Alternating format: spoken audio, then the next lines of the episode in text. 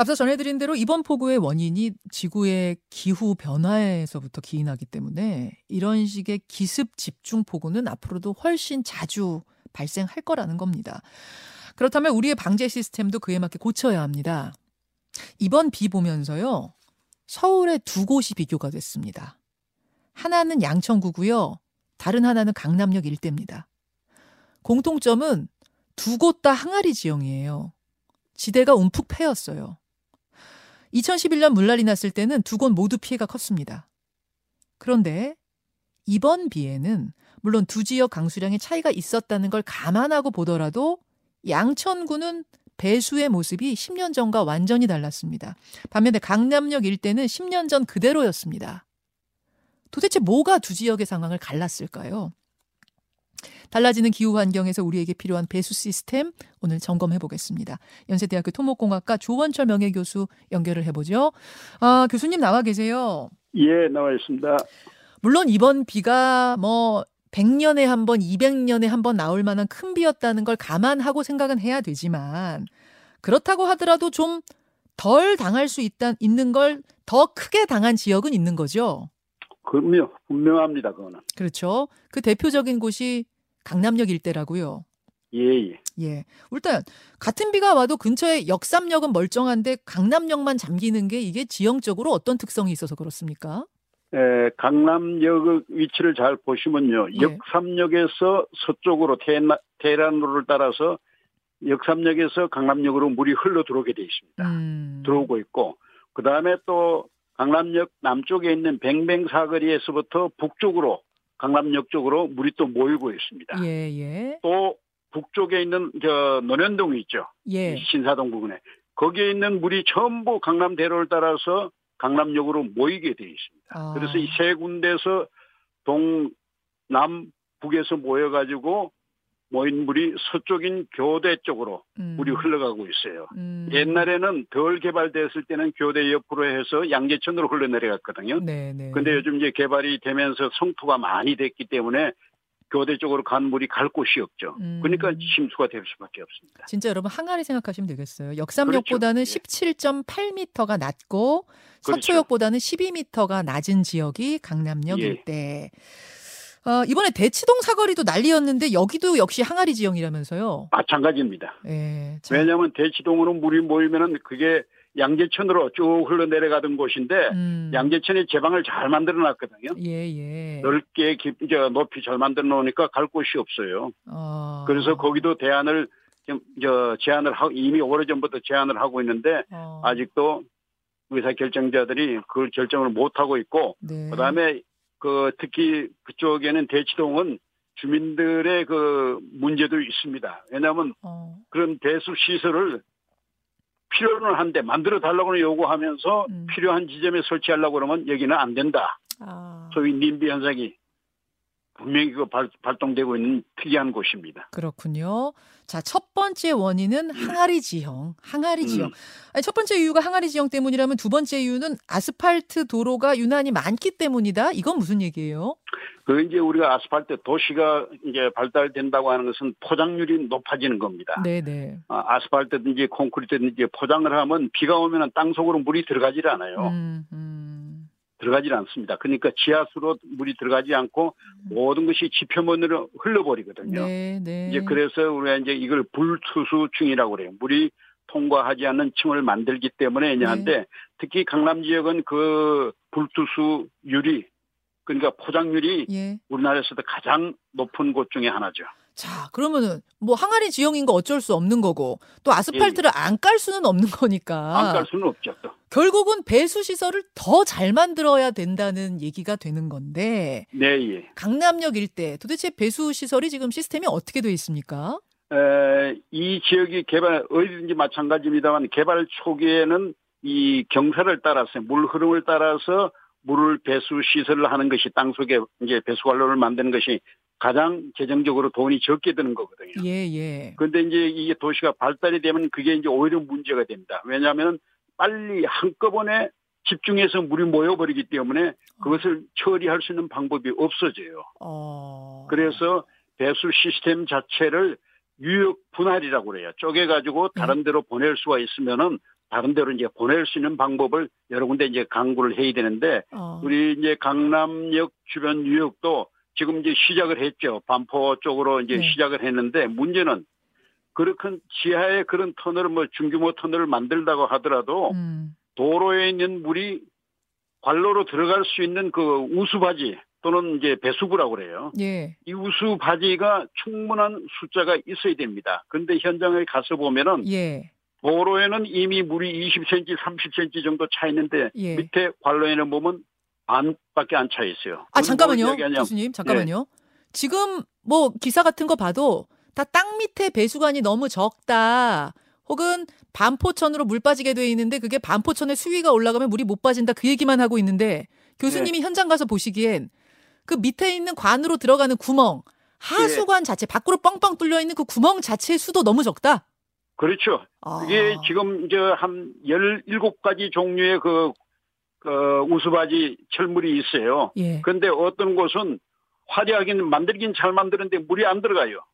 그래서 저희가 이, 어, 석사학위 논문에서 실, 실험도 많이 하고 스위스 같은 데 가서 예. 실물을 보고 또 실험제 실물 구에다가 실험도 해봤는데 예. 우리나라의 제품들이 물이 잘 안 들어가요. 왜 안 들어가요? 아 구멍을 겉모양만 잘, 잘 저, 만들어 놓고 예. 물이 들어갈 수 있는 구멍이 적어요. 그게 맨홀하고는 또 다른 개념인 거죠? 아 맨홀하고 다 맨홀은 다른 거고 예, 예. 맨홀 그 도로 옆에 왜 물이 들어가도록 이렇게 동그랗게 어, 똥똥똥똥 쳐져 있는 예, 그거 뭐 구멍. 예, 예. 사각형으로 철물로 만들어 놓은 거 있어요. 우수배수에 그거요. 이게 물이 안 들어가고 그 다음에 비가 흘- 와서 물이 흘러내려오면 골목에 있던 어느 골목이든지 보면은 스티로폴, 비닐 조각, 그 다음에 음. 광고 전단지 코팅된 거 예. 이런 것들이 전부 흘러내려와서 그걸 메꿔버려요. 아. 메꿔버리면 안에 600ml짜리 관이 음. 반도 안 찼는데 도로 위에는 이미 물이 20cm, 30cm 차 있는 곳이 그렇군요. 저희들이 많이 확인하고 있거든요. 그래서 예, 예. 서울시에다가 저희들이 오래전부터 한 20년 전에 실험을 예. 해가지고 예. 규격을 음. 이걸 40cm에서 음. 이건 국제 규격입니다. 폭은 네. 길이를 1m로 널리 저 널리 길게 하고 네. 그걸 연속으로 한 10개 정도를 치도록 하면은 음. 도로에 지장이 없이 물은 충분하게 빠져나갈 수 있, 있다라고 음. 해서 도로 설치한 곳은 있어요. 그렇군요. 그런데 그것도 돈이 든다고. 예, 그 예. 돈 얼마 안 들어요. 돈 예. 기술적으로 어려운 거 아닌데 음. 그돈 든다고 설치 안 하고 있잖아요. 알겠습니다. 곳만 예를 들어. 그거 이름이 뭐라 그러셨죠? 배수 배수구? 우수바지. 우수바지. 우수바지. 예, 우수바지를 일단 좀 키, 그거를 더 키우고 키워야 된다. 잘 물이 일단 들어갈 배수관으로 잘 들어갈 수 있게 일단 설치를 해야 된다. 그거 하나랑 예. 배수관 자체도 예. 지금 이렇게 기습적으로 쏟아 쏟아지는 폭우를 받아내기에는 너무 좁고 뭐 잘못 그렇죠. 설치돼 있다. 이건 무슨 얘기예요? 예, 우리가 이제 도시 발달을 보면 초기에는 관이 적어도 되거든요. 네. 관, 이 적어도 됩니다. 그런데 음. 이 도시 발달에 따라서 관이 그게 확장이 되고 더 깨끗하게 유지 관리가 돼야 되는데 그렇죠. 이걸 따라가지를 못하죠. 그래서 우리가 도시의 그 지속성이란 말, 음. sustainability라고 하는데 이 지속성이 유지가 되지를 못합니다. 어. 도시가 발달에 됨에 따라서 도시로서의 기능을 하기 위해서는 음. 이런 배수 관로들이 점점 키워지고. 해져야 돼요. 음. 그런데 그걸 키울 수 있는 공간을 사전에 확보를 해놔야 되거든요. 음. 근데 요즘 보면 각종 통신선이나 뭐 전력선이나 음. 이런 공동구들이 그냥 가장 손쉽게 도, 어, 우리가 걸어다니는 보행로 밑에다가 마구잡이를 설치를 하거든요. 음. 그러니까 배수 시설을 하려니까 공간이 없어요, 이제는. 예. 그래서 공간이 없다는 핑계를 지금 이유를 대고 있죠. 아, 그래서. 이거는 도시 발달에 따라서 배수 시설을 저 지속적으로 예. 확대를 해야 되는데 한 번 만드는 놈은 우리는 고치지 않습니다. 하, 일단 그 배수관이 너무 좁다. 고, 그게 예, 하나 저- 있고 예, 그 같은 항아리 지역이 서울 양천구인데 예. 예. 어, 양천구 옛- 옛날에 그, 그, 저, 뭡니까, 2011년에 큰 물난리 났을 때, 그때 예, 양천구도 대단히 비가 많이 와서 고생을 많이- 했어요. 예. 강남역 일대도 물론이고. 근데 10년이 지난 후에 보니까 양천구는 괜찮고, 강남역 일대는 여전히 물난리더라. 이걸 가른 그 결정적인 차이는 뭡니까? 어, 양천구에는 배수 터널이 있습니다.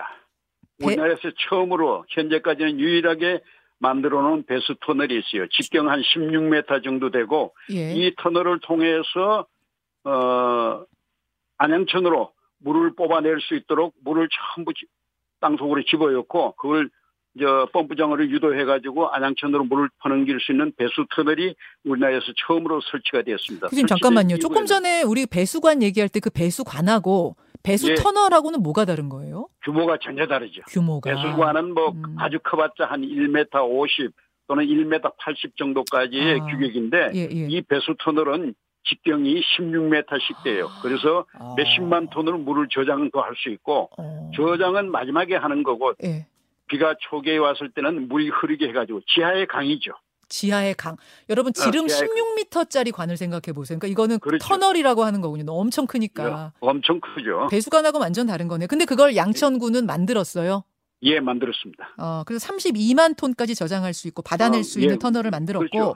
강남역 일대는 그때 똑같이 물난리 났는데 왜 안 만들었습니까? 아, 만들기로 했다가 전임 시장님께서 삭제해버렸죠. 그 예산을. 아 계획은 같이 세워졌는데 양천구만 예. 시작하고 이쪽은 예, 예. 시작이 안 됐어요. 예, 예.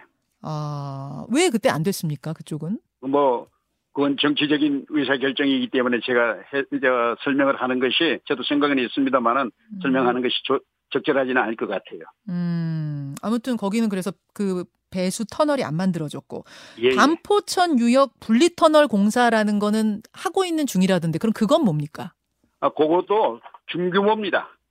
이제 아. 중규모로 마지 못해 지금 하고 있는데. 아 중짜 문제는- 터널 중짜. 예, 예, 예, 예. 중, 중간 정도로, 예, 음. 중간 정도로 지금 현재 하, 그나마 이제 그 유역을 분리해서 하고 있는데 문제는 그 터널 속으로 물이 들어가줘야 돼요. 물이 들어갈 수 있는 배수구 시설을 더 확장을 해줘야 됩니다. 그것이 에, 우리 강남역 그 상류 쪽에 네. 논현동 쪽에 있죠. 그쪽 물이 전부 그쪽으로 들어가도록 되어 있는데 음, 그런 지표면에 물이 들어갈 수 있는 시설이 매우 빈약하다 보니까 음. 앞으로 만들어놔도 물이 안 들어가요. 잘 안 들어가요. 음, 충분하게. 아, 아. 아까 말씀하신 그 우수바지요. 그 부족해서. 그 우수바지를 더 확장을 하고 폭은 그대로 두더라도 길이는 연속해서 네, 네. 10m, 20m씩 뭐 10개씩, 20개씩 연속으로 설치를 해야 음. 물이 땅 속으로 들어가지고 아까 이 중규모의 그 지하 하천을 따라서 나가는데 근데 예. 거기도 하나 문제가 있어요. 이게 이제 반포천으로 내려오면은 밑에 오면 사당천하고 합쳐지고 예. 국립묘지 앞에서 한강으로 연결이 되거든요. 한강으로 예. 예, 그러면 한강 수위가 올라가 버리면 물이 흘러나가질 않습니다. 아, 그죠. 한강 그래서 저희는 그 올라가면. 음. 동시에 뭘 제안을 했느냐면 오래전부터 예. 이 반포천 입구 지금 동작대교 있는 곳 이제 동작대교 시작 남단이 시작되는 곳인데 거기에다가 배수펌프장을 만들어 가지고 펌프장 만들어야 된다. 한강으로 음. 바로 퍼넘기도록 음, 음, 어. 음. 예. 그 유역 그럼 한강에 그 수위가 올라가도 이걸 예. 펌프로 퍼서 올릴 수 있는 이런 게퍼 필요하다. 올리면은 음. 이 이제 수면 경사가 생겨서 물이 계속 밑으로 예. 반포천이나 사당천이 물이 국립묘지 앞으로 흘러 내려가거든요. 예. 현재는 한강물이 올라가 버리면 역류가 돼서 예. 물이 흐르질 않습니다. 그렇죠, 아무리 뭐 그렇죠. 위에 터널 만들어 놓고 해도. 아, 교수님 설명을 쭉 듣고 보니까 지금 필요한 게 한두 가지가 아니네요. 한두 가지가 그렇죠. 아닌데 뭐 최근 2년 새 서울시의 수방 치수 예산이 삭감된 것도 이 이번에 이 피해의 원인이 된 거 아니냐 이런 얘기가 어제 많이 보도가 됐는데 그건 어떻게 어, 보세요? 아, 그거는 전 저 그 예산 자체가 아주 지엽적인 문제입니다. 아, 그래요. 왜냐하면은 어. 터널이든지 이런 배수 대형 시설을 하려면은 그보다는 훨씬 더큰 어. 한 10배 내지 15배 정도 더 큰 그 재정을 가지고 장기적으로 이게 시간이 필요하거든요. 음. 예, 예를 들어서 돈이 1조가 있어서 어떤 공사를 한다. 네. 그게 하루아침에 되는 게 아닙니다. 적어도 7, 8년 걸리거든요. 그러면 시장의 임기는 끝나버려요. 음. 그러면 시장하고는 정치적으로는 아무 관계가 없게 돼버립니다. 음. 그러니까 시장들이 결정을 안, 안 하죠. 그런 거군요. 어. 굉장히 이거는 그러면은 중앙 정부 차원에서 크게 결단을 내리고 시작을 해야 되는 그런 사업이네요. 그렇죠. 네. 예, 맞습니다. 알겠습니다. 앞으로 여러분 이제 호우 스타일이 변한다는 겁니다. 패턴이 변한다 그러면 예, 예. 이번에는 200년 만이었습니다. 뭐 어쩔 수 없습니다. 이렇게 얘기할 게 아니라 이제 이런 식의 상황이 계속 벌어지는 것에 대한 대비를 중장기적인 큰 공사에 대해서 시작을 해야 된다. 이런 조언을 그렇죠. 주셨어요.